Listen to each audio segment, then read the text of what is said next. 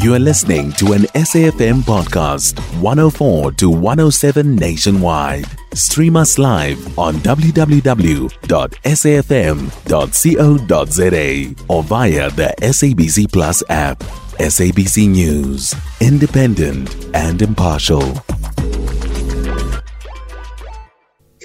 Well, uh, there has been a lot of celebration among his supporters. Uh, many of them took to the streets on Sunday night, and uh, they were celebrating his election victory and, you know, ushering in the new year as well. So, but there are other people, the supporters of the opposition candidates, who were very disappointed.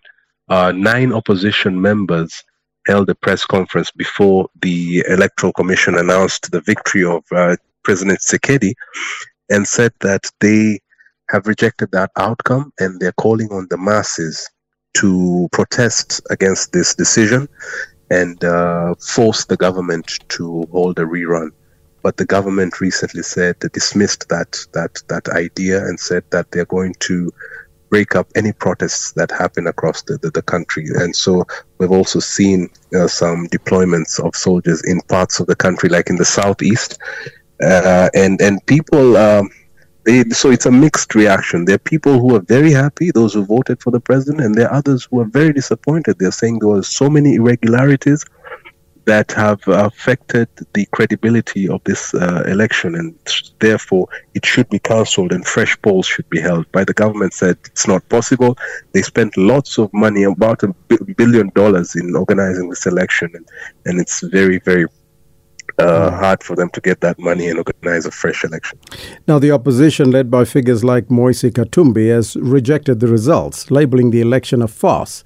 What specific claims or irregularities are they highlighting that came out of that conference or, or the press conference? And are there any plans from them to challenge the outcome of these results?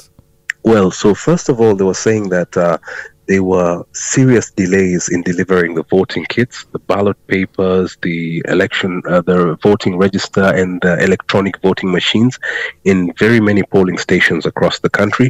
So uh, officially, according to the Electoral Commission, voting is supposed to start at uh, six a.m. Kinshasa time, I mean Congo time, and end at five p.m. But there were some polling stations where up until around four p.m., the voting uh, materials had not yet been, been delivered. So people were very frustrated, angry. Some of them went back home. They did not vote. And and there were also uh, people whose names were missing on the voters list. And then another issue was the extension of the voting by an extra day. Under the D R C law, uh, the constitution and the D R C electoral law, uh, voting is supposed to only take one day. But the head of the Electoral Commission said um, he extended it in the spirit of allowing people who missed out on the, the voting because of the logistical challenges on the first day to, to another day. But uh, these opposition candidates saying that's illegal. The Constitution does not grant him the powers to extend the voting. And so they're going to... They want it to be cancelled, annulled, the elections to be annulled. That's another reason. So it's it's it's a number of issues. A number. We're also seeing some videos of people with pre-ticked ballot papers, and uh, so those those are some of the issues, the grounds that the opposition are using. Most of the leading opposition candidates said they are not going to go to the Constitutional Court to challenge this election result because they have no confidence in that court. There was a dispute about the composition, the appointment of the judges in that court some uh, about a year ago. Many opposition members said that the, the judges there were people who were loyal to the president, people from his same ethnic group, and it was a deliberate plan by the government to put people who would, you know, kind of thwart their efforts to, to mount a legal challenge. So many of them have chosen to, to hold protests, to call what they call in French, ville morte. It's like um, a stay-home protest. Hmm. People don't go to work to kind of paralyze the operations of the government, and that's what we we're waiting for in the coming days. What about civil society organizations? How are, are they in the D R C responding to the opposition's rejection of the uh, the election results, and are they actively involved in challenging the outcome, and, and what influence do they have in shaping public opinion? Well, the civil society uh, organizations, many of them are sponsored by international organizations. They have been saying what the election observers have been saying, that there were serious irregularities that could undermine the conduct of this election. And uh, they have been calling on the government, the Constitutional Court especially, to, to, to look into these things so that um, the D R C has uh, uh, consolidates its democracy.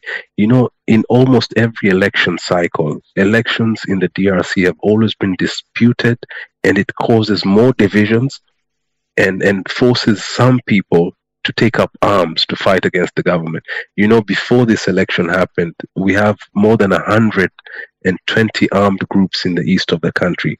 Some of them are fighting to topple the government. Others are just like criminals, looting and stealing minerals in the eastern part of the country.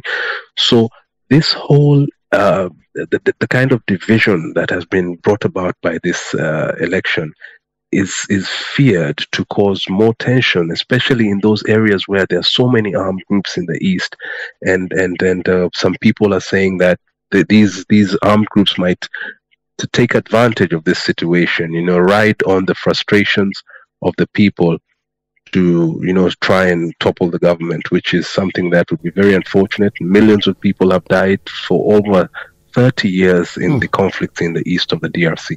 As I understand it, Chris, opposition candidates have a window of two days to submit their claims of irregularity, and then the Constitutional Court has seven days to decide. Going forward, uh, what is likely to happen?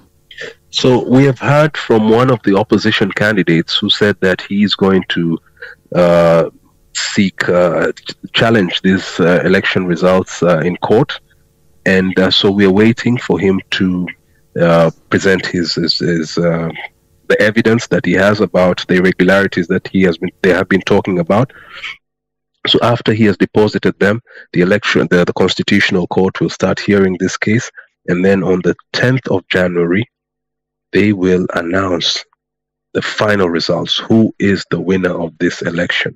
Uh, but from the look of things, uh, we might not, you know, expect a very big change, because there are some election observers who uh, gave a pre- preliminary report about this election. They said that it is indeed true that there were serious irregularities in this election, but they happened in some polling stations, not across the country. And from what they saw is that President Felix Tshisekedi was leading in many of those areas, which means that although there was a number of irregularities, they might not have a significant impact on overturning hmm. the outcome of the elections. And so that is the position that uh, we have gathered so far. Chris Ocamringa, I thank you so much for your time. That was our S A B C correspondent in uh, Kinshasa. You can find S A F M Current Affairs on one oh four to one oh seven nationwide. Our podcasts are available for download on all our digital platforms. S A F M, leading the conversation.